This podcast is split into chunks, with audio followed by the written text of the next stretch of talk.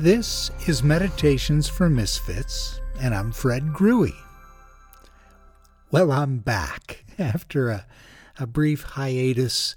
And in the last episode that I uh, shared with you, I said, you know, this is the end unless I can think of something uh, beneficial to share with you. And so uh, this week I did have something that I thought might be beneficial uh, for your own uh, journey in your uh, spiritual practice, whatever that may be.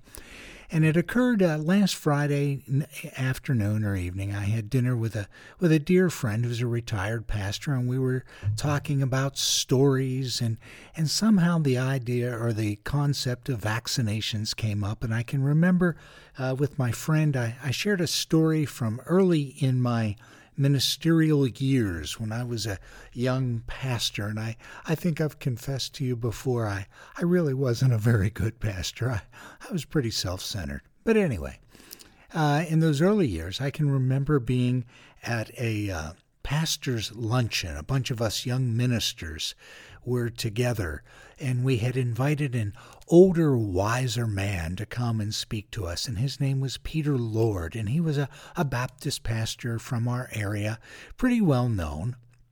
And uh, he uh, was had grown up in Jamaica, so he had this crazy Jamaican uh, accent and laugh that was just infectious. And so, uh, as the luncheon was going on, most of us, me included, were all complaining about uh, our parishioners, the people in our church, and how they, you know, don't seem interested, don't want to be involved, don't want to do things. And and and Peter sat there with that crazy Jamaican laugh of his and said, "You boys just don't get it, do you?" And we said, "What?" He said, "God wants to kill you." And the table went quiet. Now, in that moment, uh, I imagined what Peter was trying to tell us in his own inimitable way was that it's God's desire uh, to put to death in us that selfish, uh, self centered ambition, what Thomas Merton called the false self. In, in those days, I estimated my value and worth as a man, as a minister, by what in the profession we call nickels and noses, by how big the offerings were and the financial offerings and, and how many people came to hear me preach. That that's how I esteemed myself. If if there was uh, big enough offerings and enough people, then I felt uh, good about myself. And if that wasn't the case, then I didn't. And and I think what Peter was trying to communicate to us, God wants to put to death in us that selfish ambition that is so uh, centered on the ego. And uh, it's God's desire that we would live for others and, and be more compassionate. Well, as I've thought about that story, I, I realized uh, years ago that in many ways I had been vaccinated with Christianity. I had a spiritual vaccination. I now the way vaccines work, as I understand it, a vaccine uh, gives you an imitation of a of an illness, and it's an imitation, not designed to make you sick, but oftentimes, or sometimes, there are fevers and chills that come with a vaccination. I know when I got the shingles vaccine, I was down for about three days. It's pretty, it was pretty tough on me, but that's not the design. The design is you get an imitation of the disease, and your body then builds up an immune system to protect you from the full on uh, dangers or uh, the, the full capacity of the disease. And at any rate, I realized early on that I had been inoculated to Christianity. I had an imitation of Christianity. I had enough of Christianity to know what I should believe, what I shouldn't believe, and what I could do and get away with, and what I couldn't do and get away with. And it just made for an imitation of a Christian life. And as I've gotten into my ripe old age, I realize I, I no longer want to be spiritually vaccinated. I want the full measure of the Christian experience to absorb my being. Now, my, my path is a Christian path, whatever yours may be. Um, I, I, I, can recall someone, a friend of mine was telling me one time that uh, they had gone over to uh, Thich Nhat Hanh's Plum Village in France. Thich Nhat Hanh is a very famous and wise Buddhist teacher of today.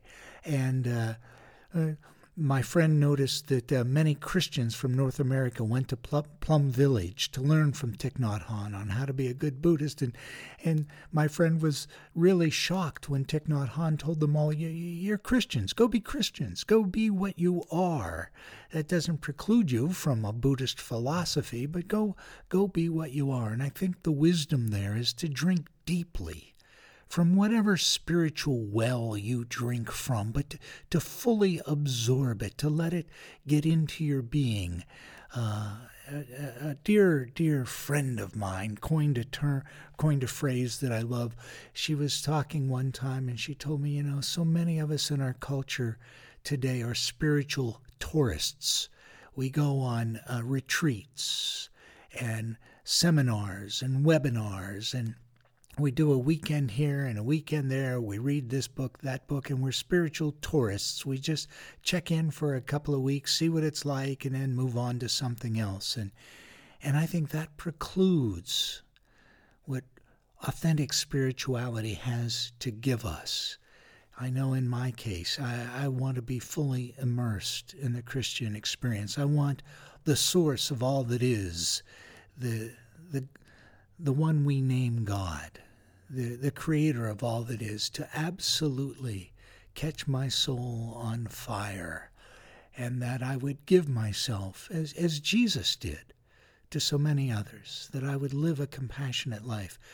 I think uh, one of the, the ways I express this is I have uh, an aspiration that I uh, have given to myself, and it, and it goes like this. It's very simple.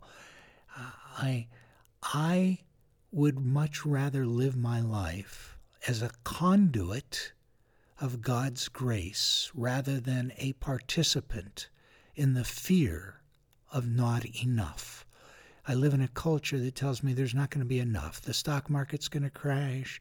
There's uh, supply chain issues. Everything, inflation is running rampant.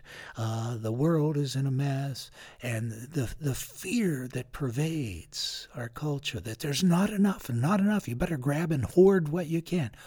I don't want to live that way. I, I want to be so immersed in the Christian experience, in this divine other we name God, that I would give my life and, and, and be a conduit of grace, of, of life giving energy to, to those in my world and those around me. And that certainly has been the focus in my chaplain practice, my practice of chaplaincy, being a hospice chaplain.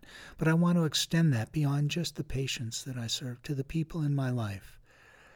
I'm also reminded there's a great line by uh, that is attributed to a, a Christian missionary, a guy named Jim Elliot, who is noted as saying, He is no fool who gives what he cannot keep to gain what he cannot lose.